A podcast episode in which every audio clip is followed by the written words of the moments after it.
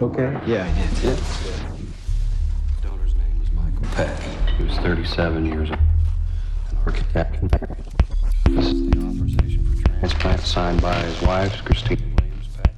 I have a copy of the medical report if you care to see it. And I also have the widow's phone number and address just in case you're interested. How did Michael Peck die? You might have seen it in the newspaper. Guy named Jack Jordan ran over Mr. Peck and his two little girls October the 10th, 650. This Jack Jordan's a piece of work. He's been in jail since six.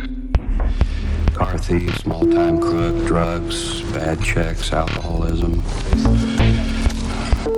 Last time he was in jail only been two years